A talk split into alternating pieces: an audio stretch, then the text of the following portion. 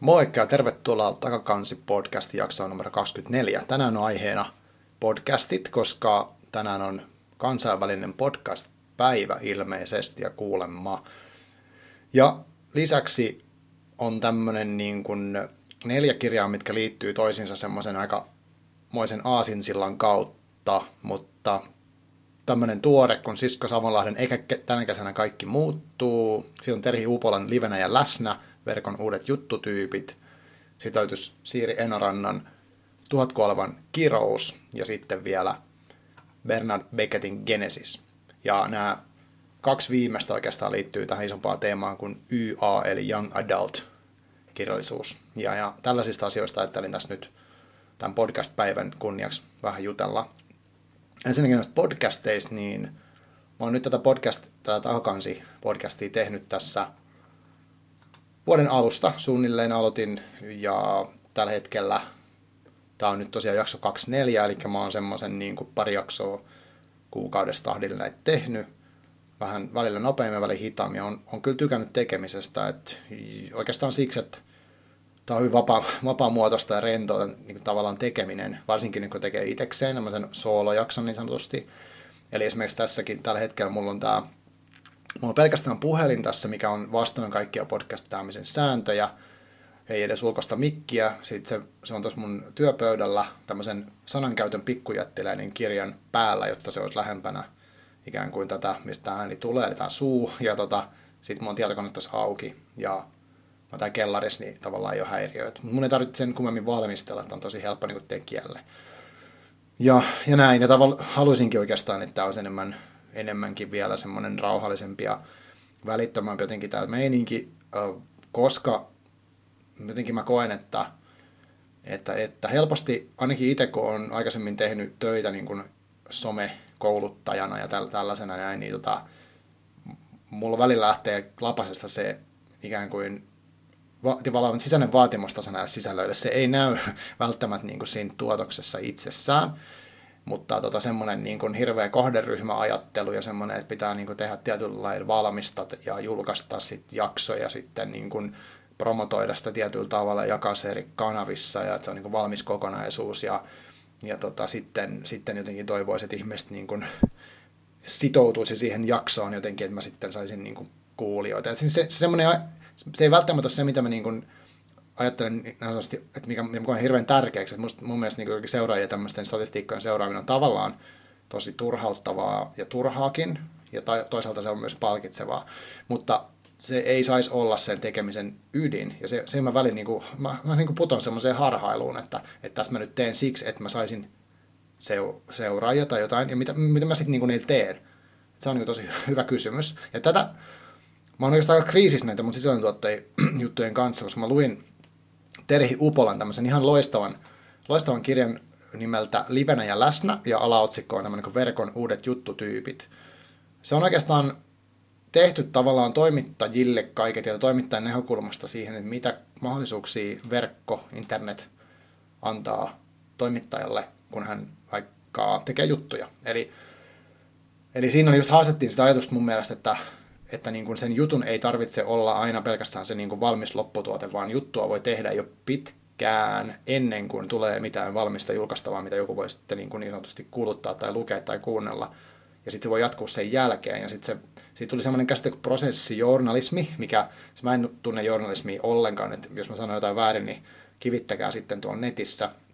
Tavallaan se, että, että jos vaikka, tai siis mun mielestä olisi ihan, ihan tosi mahtava ajatus semmoinen, että olisi niin kuin joku tämmöinen formaatti, niin kuin tässä nyt on esimerkiksi tämä podcast, mikä sitten nauhoitetaan ja sitten tulee semmoinen valmis äänitiedosto, mikä sitten työnnetään sinne SoundCloudin palvelimella ja sitten ihmiset voi kuunnella se, milloin niitä huvittaa niin edespäin. Kaikki tietää tämän.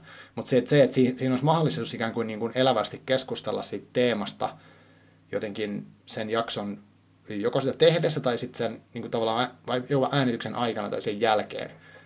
Ja sitten se voisi jatkua se teema pidempään yhdessä muiden kanssa ja siihen voisi osallistua useampi henkilö. Mun mielestä semmoinen olisi niin tosi hieno ajatus. Mutta tässä kirjassa siis kerrottiin monia eri tapoja tehdä tällaista prosessijournalismia, eli miten voidaan niin sosiaalisessa mediassa olemalla jo lähteä keskustelemaan jostain teemasta, kyselemään kysymyksiä, haastamaan, niin kuin, miettimään vaikka ratkaisuja jonkin ongelmiin ja sitten tuottaa siitä jotain ja sitten jatkaa sitä keskustelua siinä. Että et tavallaan mun mielestä siinä mennään syvemmälle kuin siinä, että pelkästään toivotaan, että tulispa tähän nyt sitten kommentteja.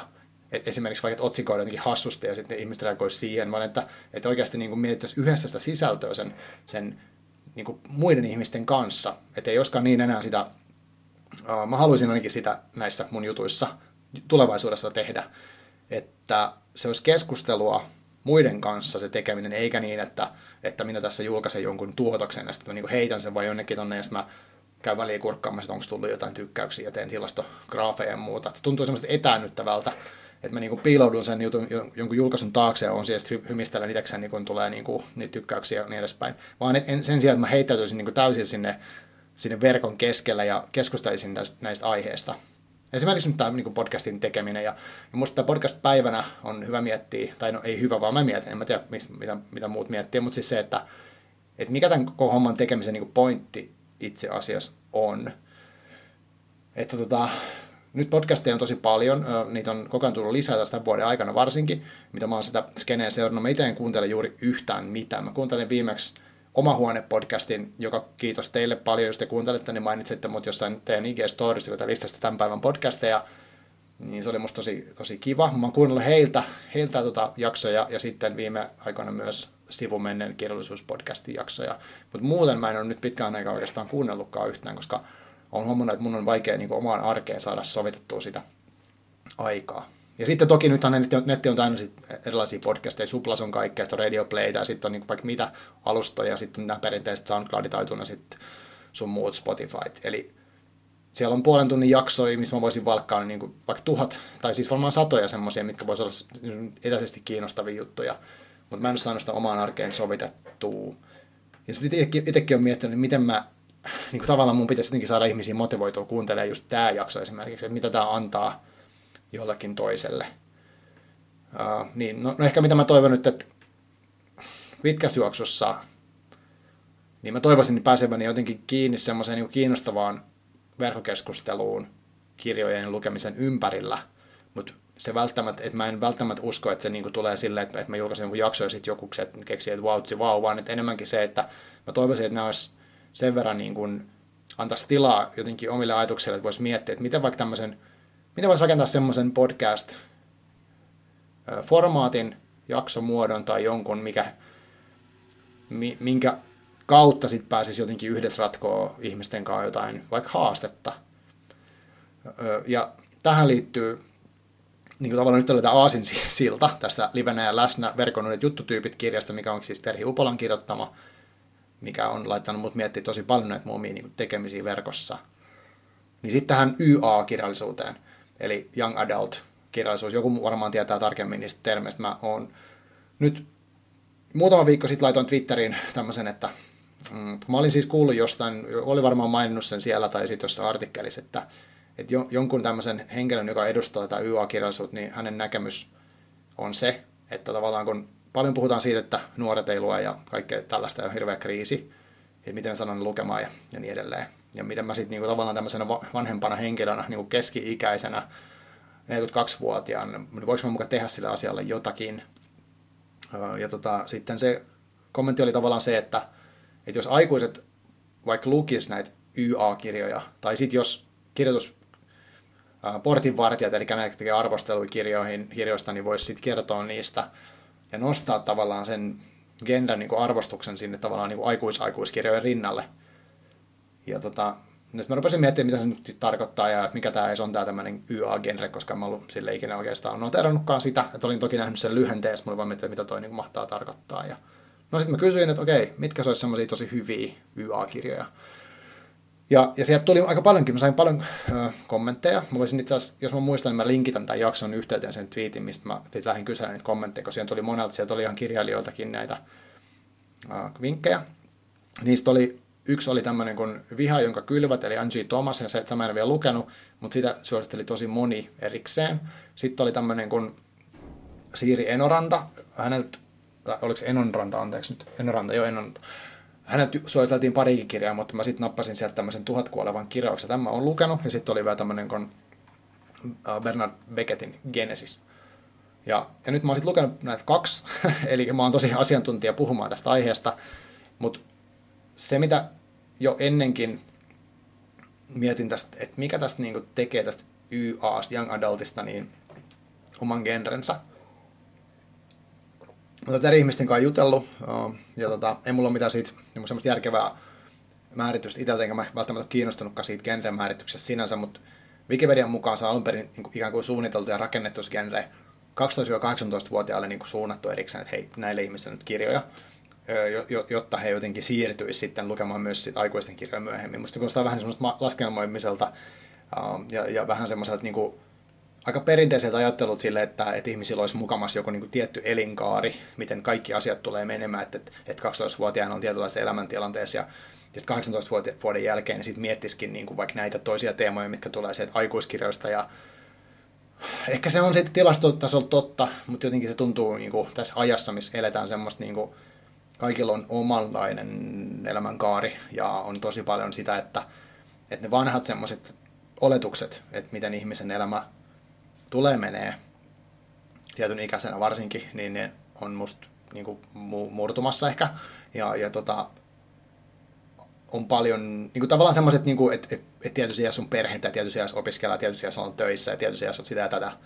Ja sitten ikään kuin kiinnostaisi niin sitten tietyt asiat, niin mä jotenkin, musta semmoinen kuulostaa vähän ahdasmieliseltä ajattelulta, mutta toki tätä saa haastaa ja kiinnostaakin kuunnella, mitä te olette mieltä tästä aiheesta. Mutta mut siis kuitenkin tämä on niinku, tavallaan se lähtee siitä, että ja sitten nämä kirjat, mitä mä luin, tämä Genesis ja sitten tämä Tuhat kuolevan kirous, niin kummatkin käsittelee aika isoja semmoisia teemoja, mitkä musta ei spesifisti mitenkään niin kuin, ole pelkästään, pelkästään niin ns. nuorille jotenkin, niin mä ajattelisin.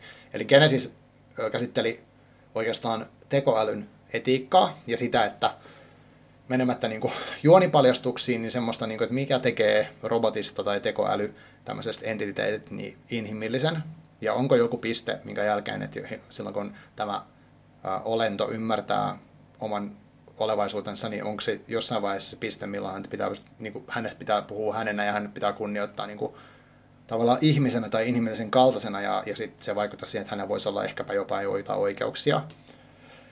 Eli siihen mentiin aika semmoisen niin syvälliseen kelailuun, semmoisen käytännöllisen skenaarion kautta, mistä toki tämä henkilö, päähenkilö oli siis, ää, nyt en ole ihan varma, oliko hän 15, 16, joku tämmöinen, mutta niin ei täysi-ikäinen, teini-ikäinen, niin tota, oliko se sitten se, että koska siinä on teini pääosassa, niin sitten se kirja olisikin niin vaan nuorille.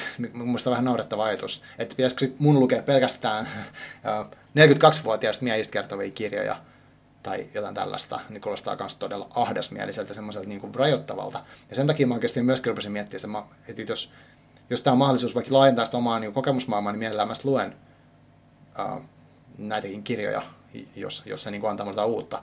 No se, mitä Genesiksestä sain, niin wow, että siitä sai mun mielestä yhtä paljon niin kuin, mietittävää eettisyydestä tekoälyyn tämmöiseen asioihin liittyen kuin Isaac Asimovin robotit novellikokoelmasta, mikä on myös tosi hyvä siihen teemaan. Et ne kaksi, nämä kaksi kirjaa oikeastaan antaa tosi paljon enemmän sitä eettistä pohdintaa kuin mitä esimerkiksi oli tuossa Elements of AI-kurssilla, tai sitten niin se, semmoisissa tekoälykirjoissa, mitä mä nyt olen selaillut, mä en ole hirveästi siihen aiheeseen niin kuin, muuta kuin nettiartikkeleiden pohjalta perehtynyt, mutta nämä eettiset pohdinnat on musta ollut aika lapsen kengissään tai ne on puuttunut, että on keskitytty enemmän kaupallisiin sovelluksiin tai sitten jonkin semmoiseen niin pinnallisiin pinnallisiin tota, kulmiin. Et, et, et tätä niin kuin tarvitaan, en mä sitten tiedä, onko siinä väli mistä tulee, mutta Genesis on ehdottoman suositeltava, niin jos tämä aihe kiinnostaa.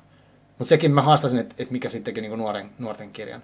Sitten joku kommentoi sitäkin, että onko niin kuin, onko kuitenkin nämä, jotka kirjoittaa näitä YA-kirjoja, niin onko se kuitenkin aikuisia? Että on, mitä se siis niin kuin, että onko se kuitenkin aina sitä, että aikuinen nyt sitten kertoo, että tällaista on olla nuori, tai onko se niin kuitenkin, voiko olla, tämäkin voi joku muu vastata, että että voiko niin kuin, tietyn ikäinen ihminen kirjoittaa nuorille, pitääkö olla niin kuin, tietyn, että ei saa liian kaukana siitä omasta nuoruudesta, että muistaa, vai onko se sit, meneekö se sitten muuten arvailuksi? No, en tiedä. Sitten on toinen, minkä mä luin tähän YA-genreitä, YA-haasteeseen liittyen, mikä itselleni asetin, niin on tämmöinen tuhat kuolevan kirous, Siiri Enonranta. Ja tota, tässä pitää heti sanoa se, että mm, toi Siirin kieli oli musta tosi niinku sellaista, että napa, napsat saman tien, että jes, tää on, niinku, mä haluan lukea paljon ja varmasti lisää tämän ihmisen kirjoja.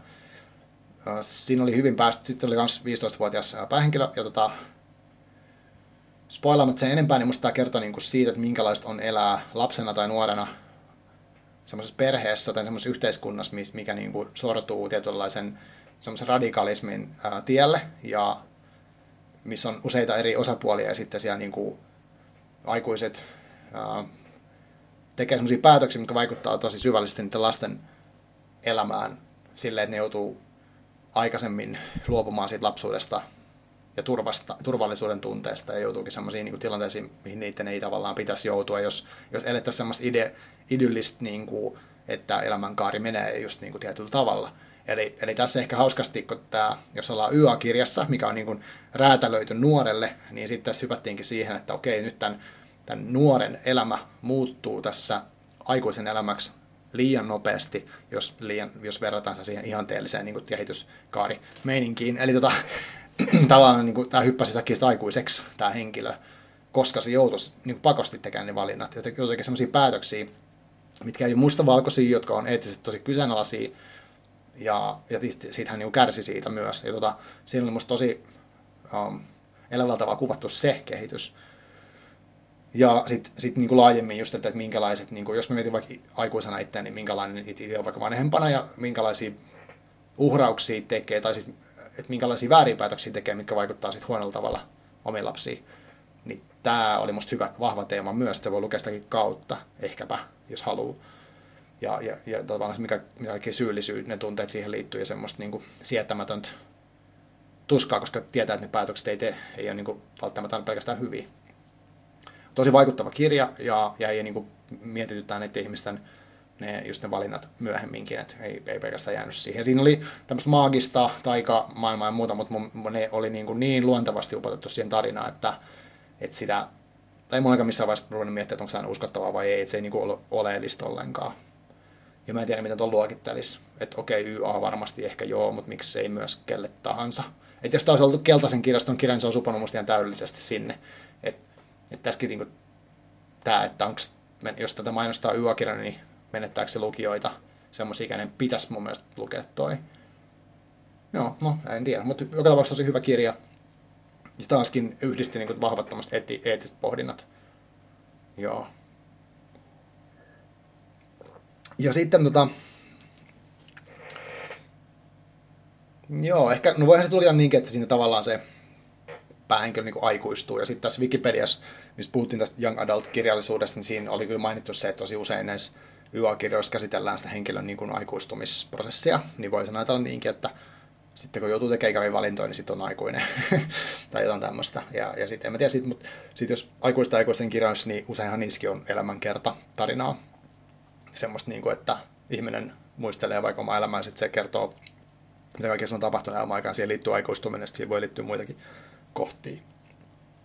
Et, et, jos tässä olisi vielä menty pidemmälle, että jos tämä olisi niin kuin jatkunut sit sen tämän seikkailuosuuden jälkeen jossain niin kuin tulevaisuudessa, että se olisi elänyt vaikka sinne asti, kun se on 25, niin olisiko se sitten muuttunut aikuisen kirjaksi, jos se olisi loppunut se tavallaan se.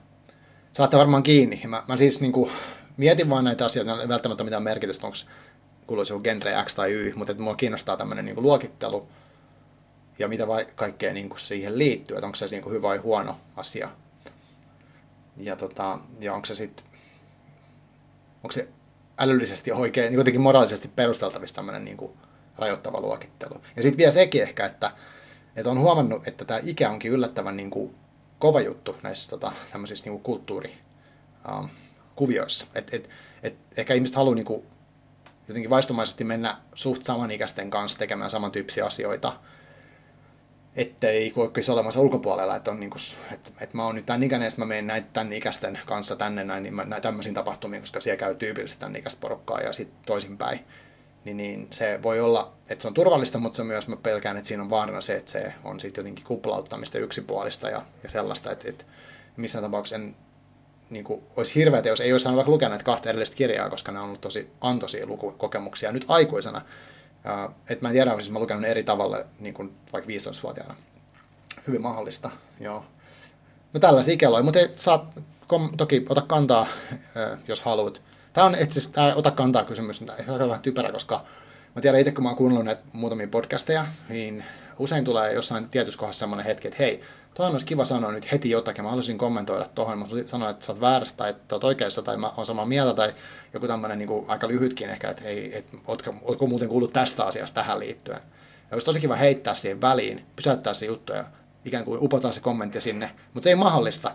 Et, et nyt, jos joku tämän kuuntelee näin pitkälle esimerkiksi, niin sitten tässä on ollut jo kaiken näköisiä juttuja, ja osa niistä voi olla hyviä tai huonoja, niin on ehkä halunnut sanoa jotain, mutta se menee ohi, koska täytyisi sitten elää koska näissä väkisinkin tämmöisissä pidemmissä pätkissä tulee useampi, toivottavasti tulee useampi ajatus, jolloin, jolloin niin kuin siinä on kaiken näköistä. Ja helpommissa toimisi ehkä ihan olisi niin dialogia tällä, mutta ei ole keinoa upottaa dialogia tähän podcastin keskelle. Jos joku keksii semmoisen tavan, että miten tämmöistä voisi tehdä niin, että siinä olisi enemmän dialogisuutta, mitä siinä livenä ja läsnäkirjassa ehkä haastetaan tekemään, niin musta olisi tosi kiehtovaa kokeilla jotain tämmöistä uutta konseptia.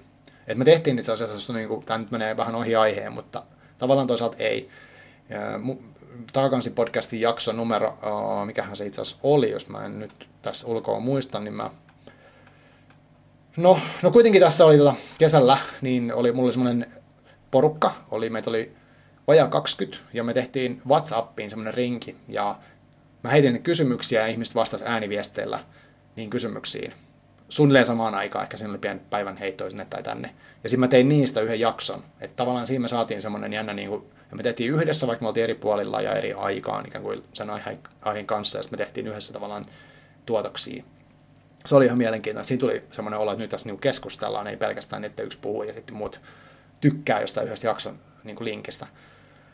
Mutta se, se, se, semmoisen tekeminen toki, toki kiehtoi. Ja sitten mä mietin, että mä haluaisin tehdä uudestaankin semmoisen, että voisi tehdä vaikka, että varaa jonkun tietyn tunnin, jonkun, jonkun ajan, että vaikka ensi perjantai kello 19 alkaa ja sitten 20 asti loppu. Ja siihen, siihen saisi sitten lähettää niitä ääniviestejä tai mitä ikinä, ja sitten niistä voisi koostaa jonkun jutun. Tai sitten sitä tämmöistä koostaa mihinkään, että se olisi vaan se keskustelu olisi siellä ryhmässä, ja sitten se olisi sillä selvä. Et sekin on ihan mahdollista, että mä en tiedä, onko palveleeko se välttämättä edes ulkopuolisia, jos ne kuulee niitä ääniviestejä, mutta, mutta tämmöisiä kaikkia mä, mä niin kuin mielellään teen lisää. Ja jos, tota, jos se tulee joku idis, hei, tehdäänkö joku uusi formaatti, niin mä, mä oon tosi kiinnostunut kokeilemaan mukana niitä, koska mä uskon, että tai mä en usko, että tämmöinen niin kuin perinteinen jotenkin, tai mä tykkään niin kuin rikkoa niitä, että pitäisikö tämä kuitenkin tehdä jotain tosi eri tavalla tämä juttu, niin mä haluaisin testaa, että musta on vaarallista jäädä jumittaa niin tiettyyn formaattiin, jotenkin niin mä ajattelin.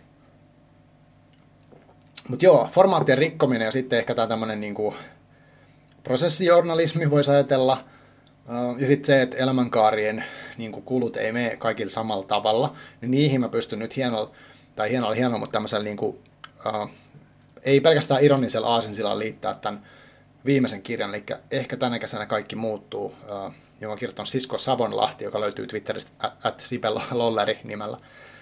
Uh, hänen kirja kertoo siitä, että, ei, että ihmisen elämä tietyn, tietyn ikäisenä, nyt tässä tapauksessa about 30 kaupunki, kaupunkilaisena, niin ei olekaan semmoinen niin kuin elinkaariajattelun mukaan se olisi. Eli, eli työllisyys ei ole siinä, siinä missä niin kuin semmoisen peruskaavan mukaan pitäisi olla, ei ole, ei ole perhettä, niin kuin asumis... Siis kaikki tämä tämmöinen, niin kuin, että, kun, että oletetaan ihminen on tämän ikäinen, se käy sen koulun ja sitten sitä tätä, niin ei ole tavallaan toteutunut.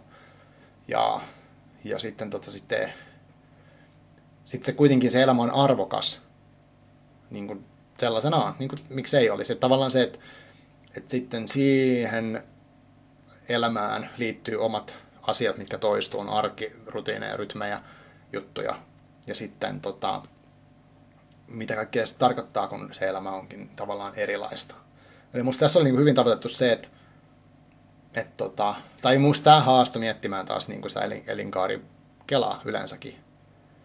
Että tota, ei meidän elämät ole enää, enää samanlaisia, että kaikki kaikki meni kouluun, valmistu, meni tehtaaseen tai johonkin tämmöiseen töihin, mistä oli eläkeikä asti, ja sitten siinä välillä tapahtui lähinnä se, että, että ehkä oli joku parisuhde siinä, ja sitten, tota, sitten katsottiin vaikka urheiluruutua, ja kymmenen uutisia tätä vastaavaa, sitten oli kaksi TV-kanavaa, ja semmoista niin vanhan, vanhan koulun Suomea tai elämää, että et, niin et kaikki tiedä suunnilleen, kun sä tapaat samaikäisen ihmisen, no niin, no terve, kysytään sitä. Toki aina on ollut erilaisia elämiä, se on itsestäänselvyys, jos sitä lähtee niin yhtään miettimään, mutta sitten musta se Musta on ihmeellistä, että tänä, tänä päivänä, kun me tavallaan tiedostetaan mun mielestä se, että meillä on erilaiset nämä kuviot, että kaikki tekee mitä sattuu, ja sitten on niin kuin ihmisillä on projektiluontoisia töitä, on pätkätöitä, on ihmisillä on monta eri alaa, ne vaihtaa, vaihtaa niin ammattia monta kertaa elimin aikana ja joutuu varautumaan siihen. Kaikki tekee tyyli yrittäjänä töitä samaan aikaan, kun ne on päivätöissä ja on tällaista tota, tosi niin kuin sirpaleista kaikki.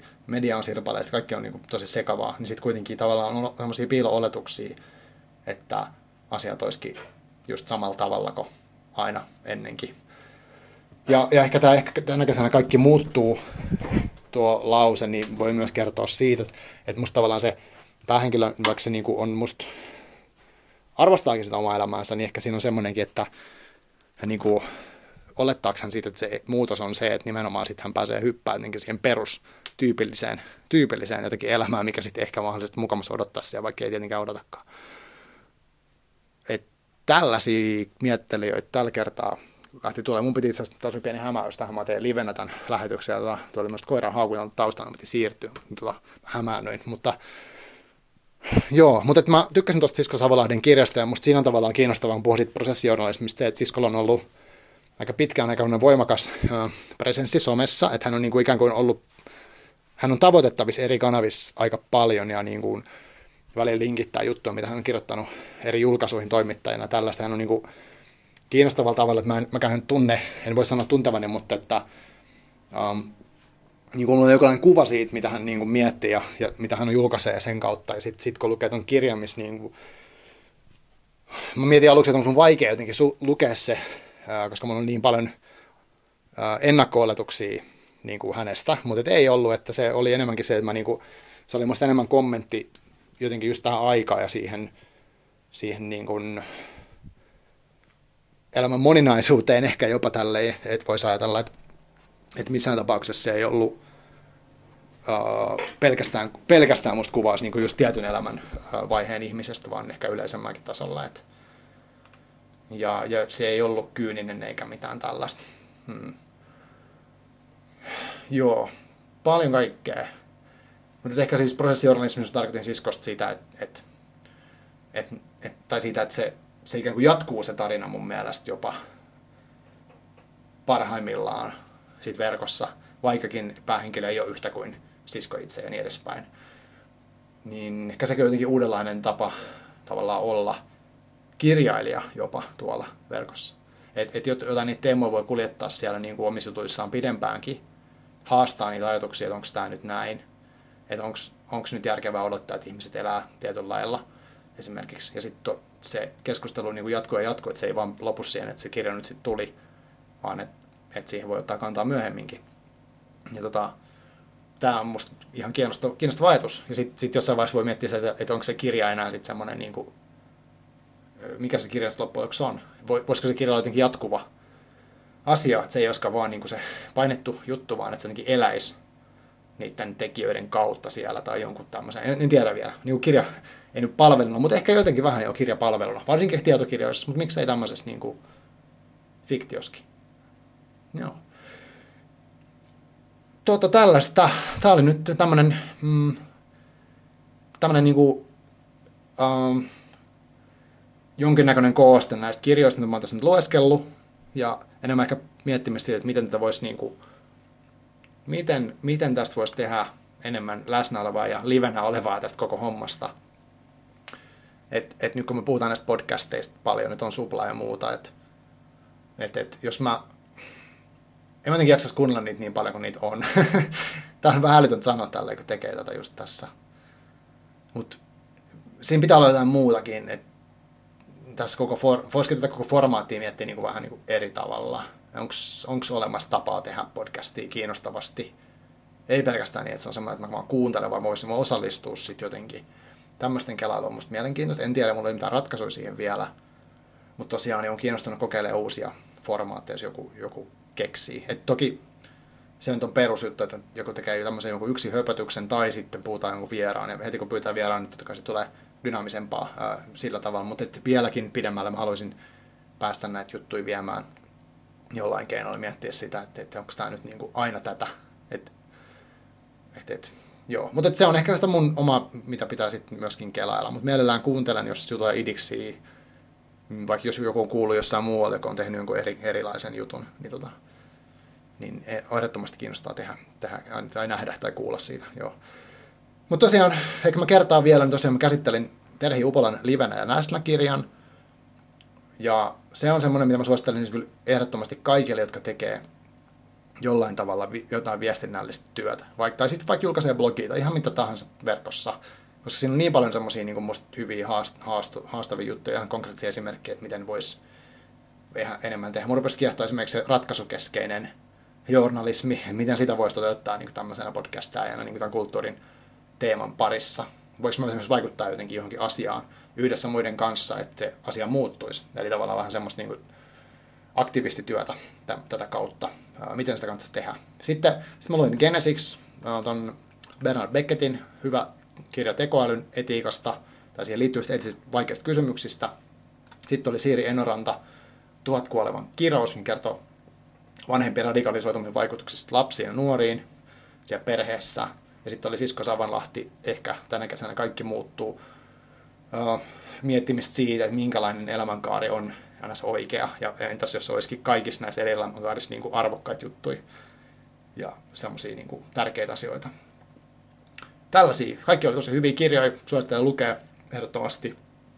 Ja tota, oikein hyvää podcast-päivää. Ehkä sen vielä sanon, että kiitos Oma Huone podcastille tosiaan maininnasta teidän IG-storissa. Ja kiitos Sivumennen podcastille. Itse asiassa vielä pakko sanoa se, että mä tosiaan pääsin tapaamaan Johannaa tuosta Sivumennen podcastista tuolla Sisko Savonlahden kirjajulkkareissa. Se oli tosi hauska fanikohtaaminen. En tiedä kumpi nolostui enemmän, mutta me saatiin hieno yhteiskuvakin tehtyä siellä ja kiitos siitä. Um, ei kai muuta. Uh, mukavaa podcast-päivän loppua ja tota, palataan taas asiaan. Kiitos, moi!